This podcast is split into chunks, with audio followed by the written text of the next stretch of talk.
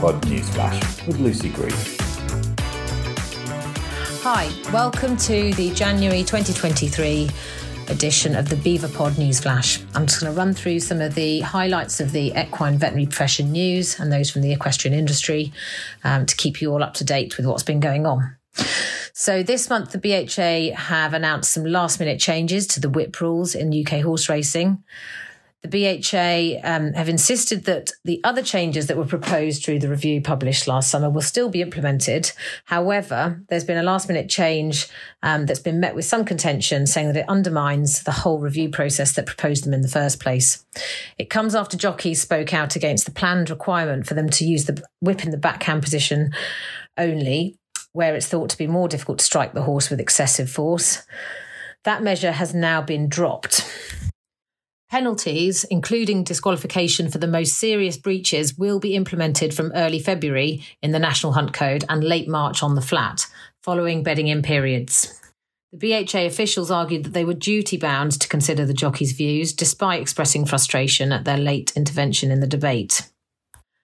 But the Progressive Veterinary Association said it considers it's considered shameful and unacceptable the position of the BHA to continue to allow jockeys to beat horses with forehand strikes of the whip in the name of entertainment for an ever declining sector of the population. While the BVA has also reiter- reiterated that it does not support their use for encouragement in racing, and World Horse Welfare Chief Executive Roly Owers, a member of the review panel, said he was dismayed by the announcement he views as a significant step backwards.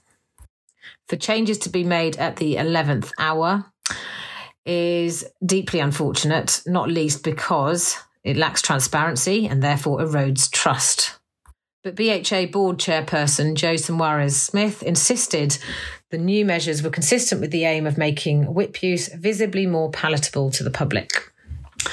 Also in racing, new equine influenza vaccination rules came into effect on the 1st of January, following a 12 month transition period to help trainers adjust to the changes.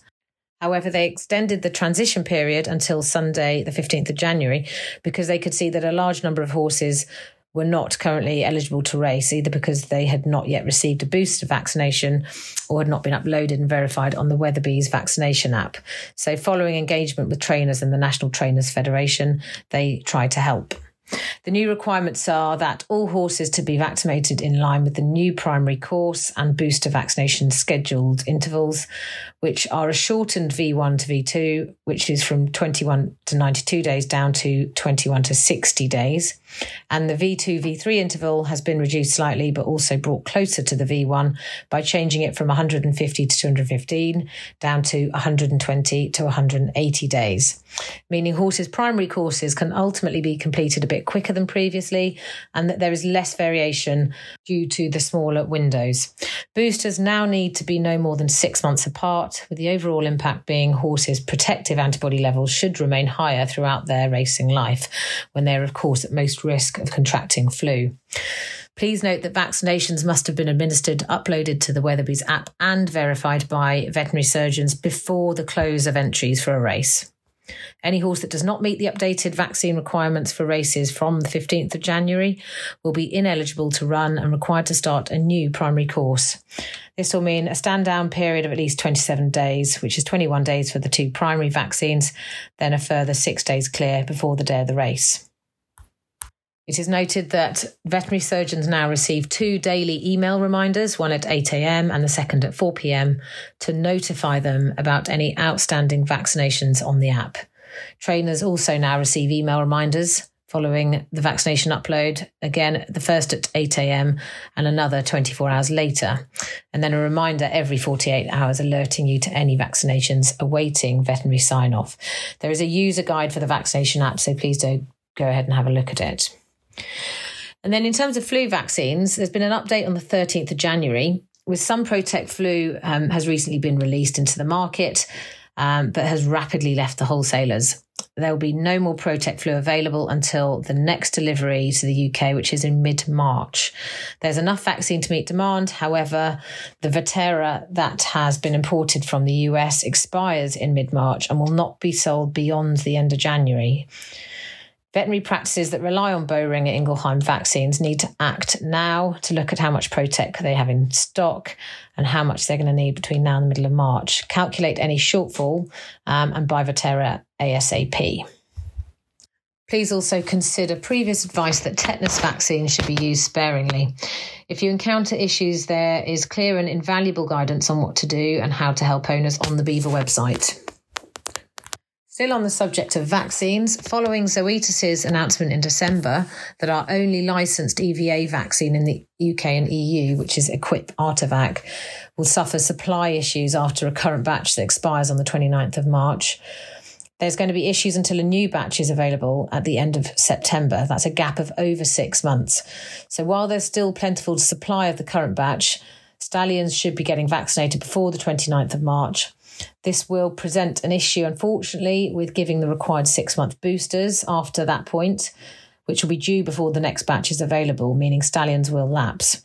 And as EVA is a notifiable disease in the UK under the Equine Viral Arteritis Order 1995, and under this legislation, seropositive stallions with lapsed vaccinations need to demonstrate that they have not been infected during a period when they were considered susceptible, i.e., when they were outside of the datasheet recommendations, i.e., lapsed. Disease freedom needs to be demonstrated ideally prior to revaccination. The Thoroughbred Breeders Association, the TBA, have offered guidance to its members and have presented a strategy to manage thoroughbred stallions and teasers which may not be vaccinated when the vac- when the boosters are due. They are again recommending a practical means by which stallions and teasers can be monitored by antibody analysis of stored blood samples, the same approach that was adopted in 2018 when Equip Artervac last had supply issues. Many thoroughbred stallions will be vaccinated in January ahead of the breeding season and six months later. However, BEVA and the wider industry appreciates that sports horse stallions may be routinely vaccinated at different times of year to thoroughbreds, and therefore we recommend that veterinary surgeons looking after Equip Artervac vaccinated sports horse stallions should be uh, should consider a discussion of this with their clients and the stallions owners.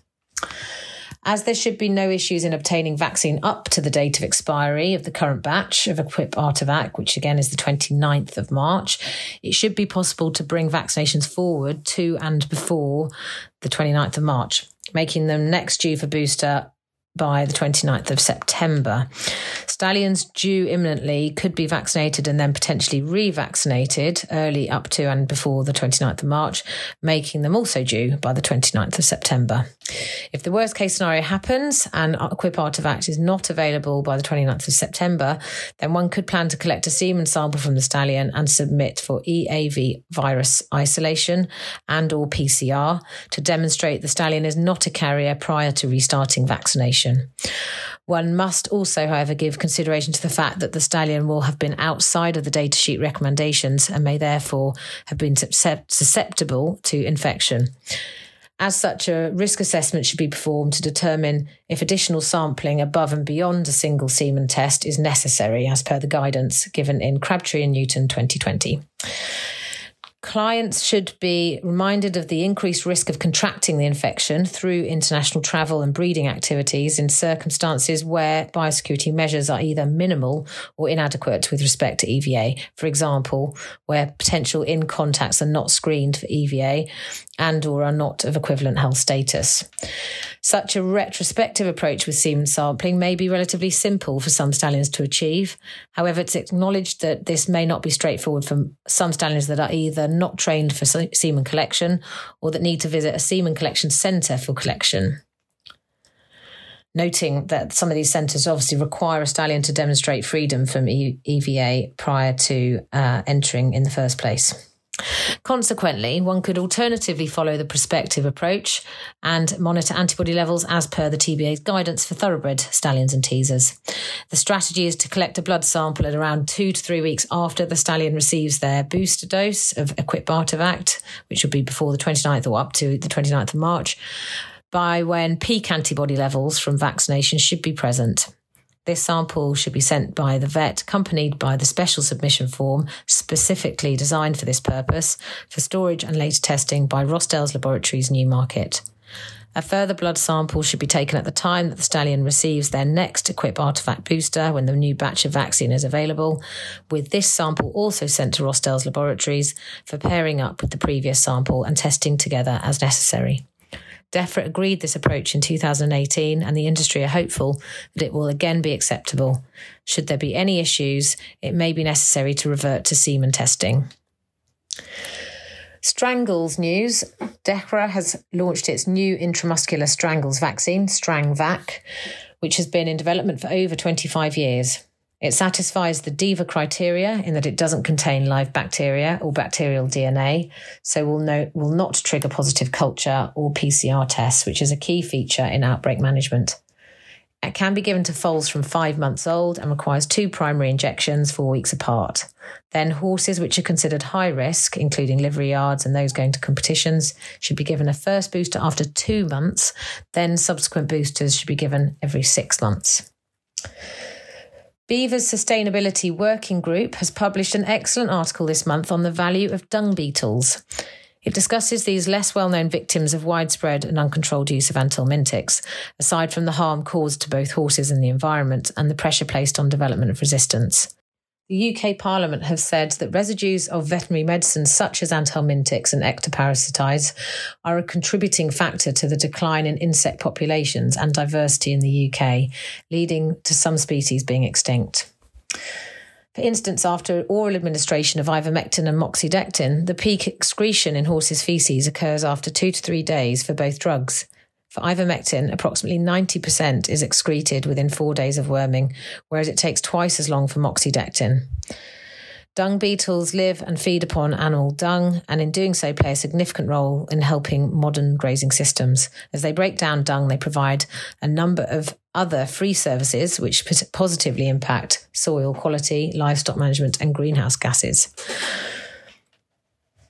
To address and improve the use of anthelmintics, the equine industry has recently launched two initiatives Project Worms and the Pan Industry Canter Group, initiated by the Veterinary Medicines Directorate. Together, these are acting to unify recommendations and implement best practices to find solutions against resistance and the unwanted impact on off target species. In the charity world, World Horse Welfare has released another Welfare Wednesdays webinar that has covered cutting costs, not care, and another one promoting positive equine well-being and behaviour through diet. These are aimed at horse owners, and the recordings are available free on YouTube. So please direct your clients to these valuable resources. The next webinar will look at how owners can use targeted parasite control to take best care of their horses and the environment and will take place on Wednesday, the 1st of February at 7 pm.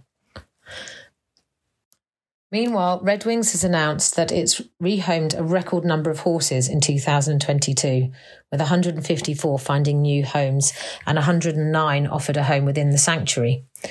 The Redwings field officers intervened in 175 welfare cases over the year and ultimately improved the conditions for 622 horses.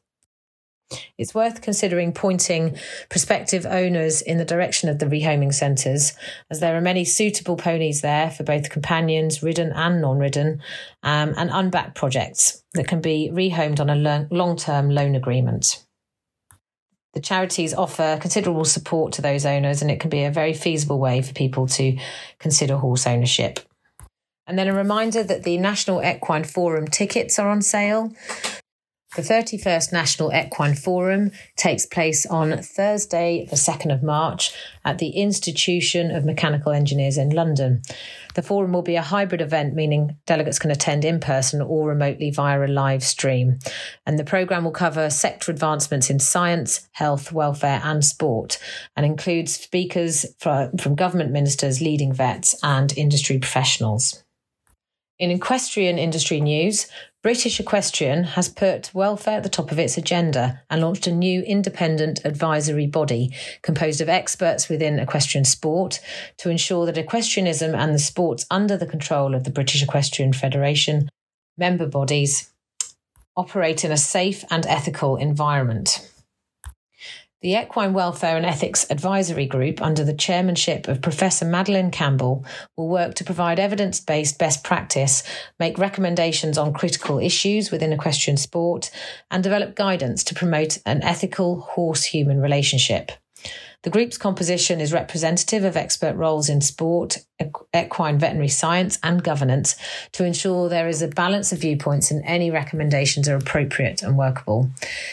The appointed members of the group, aside from Maddie Campbell, include Jim Eyre, Roly Owers, John McEwen, Richard Waygood, Ian Graham, Sarah Phillips, Lynn Bailey, and Winnie Murphy. And then on the 19th of January, the RCVS Council voted 20 to 3 in favour of the revised measures for the controversial undercare guidance and agreed that the new undercare guidance will be implemented no earlier than the 1st of June 2023 and no later than the 31st of December 2023, subject to the final review of those dates at the RCVS March meeting. They've requested that this intervening time be used to prepare additional case studies and advice to help veterinary professionals understand how the new undercare guidance should be followed within their own sectors. While the RCVS revised proposal claims to offer a more robust framework for the profession, it includes a change that will require vets to have facilities for 24 hour physical examination or premises visits available, even if they do not provide them themselves. Previous proposals had only required the provision of a follow up service in the event that an animal's condition does not improve or it suffers an adverse reaction. The report said many of the concerns voiced stemmed from a worry that the changes would result in POMV medications being prescribed by veterinary surgeons with no facility to physically examine the animal or inspect the premises. This has the potential to compromise animal welfare as other veterinary surgeons who do have the facility and proximity to physical examine the, the animal and or inspect the premises would be under pressure to treat the animals in question when they may not have the capacity to do so. Whilst the Standards Committee agreed that the proposed guidance consulted upon did address this concern by making it a requirement to have 24 7 in person follow up care in instances where POMVs were prescribed remotely, it recognised that when embarking on a remote consultation, the veterinary surgeon does not always know what they will face. It added while this represents a change to the draft guidance presented in the consultation, the committee decided that it can be justified. The proposed guidance argues that a physical examination may not be necessary in every case to enable safe treatment and prescription, and the issue would be one of individual veterinary judgment depending on the circumstances. But it said a physical assessment would still be required when a notifiable disease is suspected, and in all but exceptional circumstances when antimicrobials are prescribed to individual animals or groups of non agricultural animals. Many opponents to the college's stance, including the BVA, have advocated adoption of the vet client patient relationship model with an appropriate long stop point of up to a year as a basic for future guidance. But the papers claim that they would go beyond the terms of the current veterinary medicines regulations, though a review consultation is expected to be launched imminently. The college also suggested its proposals offered a more robust framework for remote prescription decisions. The report said under the current guidance, once an animal is under a veterinary surgeon's care, there is no additional guidance on prescribing remotely, and the factors to be taken into account when deciding whether this is appropriate or not. By way of contrast, the proposed guidance not only gives a framework, but also gives specific guidance on prescribing antimicrobials and controlled drugs, which those applying pressure can be directed to should the veterinary surgeon feel it necessary. BEVA responded to the consultation back in September last year, expressing similar concerns, but describing the nuances of equine work, which can be not dissimilar to that in the farm sector, where yards of horses can sometimes warrant remote prescribing for an animal which hasn't been seen. But there is a VCR, veterinary client relationship, already in place. So the vet will still need to know the client and the yard setup, but could be permitted to prescribe medication for horses that they haven't seen in the flesh. More than 2,700 professionals took part in a consultation on the proposals, with the report indicating strong agreement with many of its key points. A survey of animal owners carried out by the polling organisation YouGov found 66% of respondents were either very or fairly comfortable with remote prescription, though the proportion was slightly lower for pet owners, 64%, than their equine counterparts, 72%. Fear of misdiagnosis was the main reason given by the respondents, who declared themselves uncomfortable with the idea. The RCVS are urging vets to contact them with queries while further support materials are compiled in the coming months. The RCVS Mind Matters initiative has opened applications for the Sarah Brown Mental Health Research Grant, which was set up in the memory of Sarah Brown, a vet and RCVS counsellor who was a campaigner in mental health. The £20,000 grant was set up in 2019 and has provided funding for five innovative research projects Past projects awarded money were based on compassion focused therapy for vet self criticism and perfectionism, neurodiversity, well being among isolated farm vets, the impact of racism on mental health, and the impact of moral injury on mental well being. Previous winners have not only received the funding, but the chance to present their findings at key conferences, including the Mind Matters Initiative Symposium and support from the Mind Matters Initiative and RCVS to promote their study and recruit volunteers. Meanwhile, practice owners and managers have been urged to review budgets for energy bills again following the government announcement of a new programme of support that will offer discounts on both gas and electricity to non domestic users for a further year from the beginning of April. However, the new programme is estimated to cost around 5.5 billion to deliver, which is less than the third of the projected 18 billion of support being offered through the current winter season. So practices need to consider these increased costs going forward. Which raises the question of the um, cost of living crisis and how it's affecting our clients. With the Dogs Trust announcing that it has received nearly 50% more pet handover requests in the first 10 days of this year compared to the same period in 2022. The questions are will we see a similar effect on the horse industry? Though some horse owners are probably sailing close to the wind financially, some might argue that it's a potentially lower percentage of the horse owner population compared to that of dog owners. But there may be a trend in owners declining more expensive treatments, cancelling horse insurance, and cutting back on routine veterinary care, which is largely preventative, of course. So it's important that we find ways to increase efficiency within our practices to avoid escalating the impact on increasing cost to owners unnecessarily. Obviously, veterinary care has its costs, but there may be ways of managing the work which maintains business profits without forcing prices up disproportionately, such as addressing inefficiencies in ambulatory work, reducing waste in clinics, making best use of staff and their skills, which leads us nicely onto the work BEVA is carrying out with regards to the role of nurses in equine practice. The new BEVA Nurse Committee has been busy exploring the current role of equine veterinary nurses and where there is potential for them to be better used, enabled more responsibility and better use of their clinical skills, where they can be allowed to better maintain a sense of value and challenge throughout their careers, which would all improve the retention issue that nurses are experiencing in their profession which could simultaneously perhaps help the retention issues we're experiencing in the veterinary surgeon profession. If nurses are able to increase their turnover for practices, then that should ultimately see nurse wages increase also. One thing is evident from the BEVA Council review meeting that we held in December and what has happened since then. And that's that there's tremendous scope for nurses to work in ways that mutually benefit the professions and the industry, commercially and critically equine welfare. It's a massive win win. So watch this space while BEVA works on the matter. Meanwhile, we have some new initiatives lined up this year to support career development for nurses. There are new practical and online CPD courses kickstarting this coming month with an online career discussion forum discussing the role of the nurse and how their skills, experience, and knowledge can be better utilised, which takes place on Thursday, the 9th of February at 6 pm. So grab your dinner and a glass of wine and enjoy from the comfort of your own home or arrange a takeaway at the practice and stay back and have a social event whilst you watch the discussion forum online. You can count it all as CPD, don't forget. Then during the day on Thursday, the 9th of March, there's a practical course on setting up nurse led weight management clinics at the Red Wing Centre in Oxhill, Banbury, led by the infectiously enthusiastic Nikki Jarvis.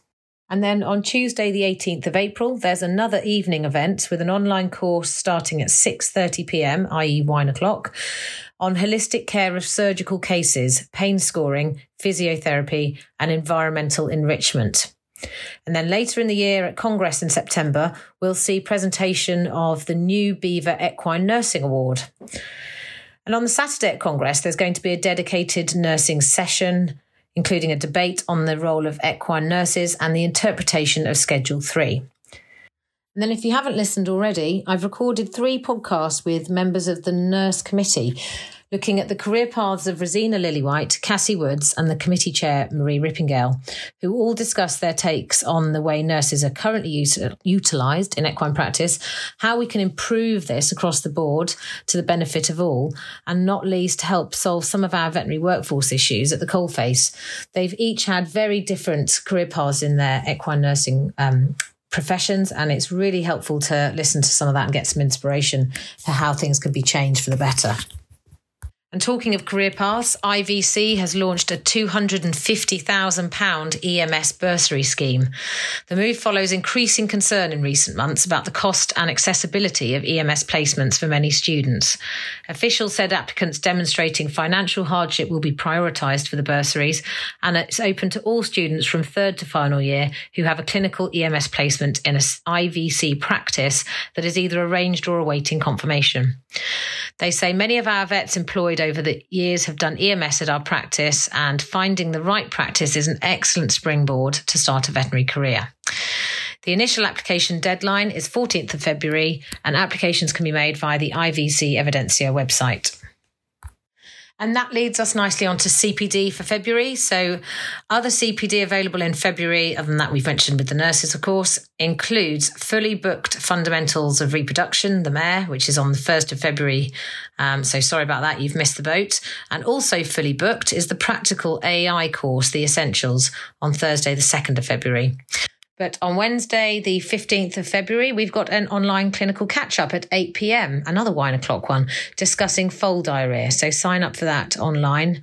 And finally, on Wednesday, the 22nd of February, there's another online course offering in the form of a transatlantic equine clinic on management of Rhodococcus equi in foals, which also starts at 8 pm. And then in podcasts, we've got uh, the EVJ and Conversation podcast channel, which, if you don't listen to that and subscribe already, this month features three recordings from last year's Congress news sessions. Anna Maria Nagy delivers the news on imaging, and James Crabtree that of reproduction, and Jamie Prutton discussing research and developments in medicine. So please do go ahead and listen to those. And Eve has also released a January podcast with Christian Byrne speaking to Yvette Nutlomas about her article on poor performance. And of course, finally, don't forget the BEVA Buddy app. Do go and download it from your usual app store. The idea is that the plethora of resources and news that we have on the website and provide through e news and social media is all there in the palm of your hand, anytime, anywhere. And you get to control the notifications you receive. So you can tailor those through the settings, meaning your communication with BEVA is as it should suit you. The app includes the new discussion forum where members could openly discuss anything clinical, social, work related or not, send private messages to other members, open their own discussion topics, and communicate safely within closed groups, such as those for students and nurses.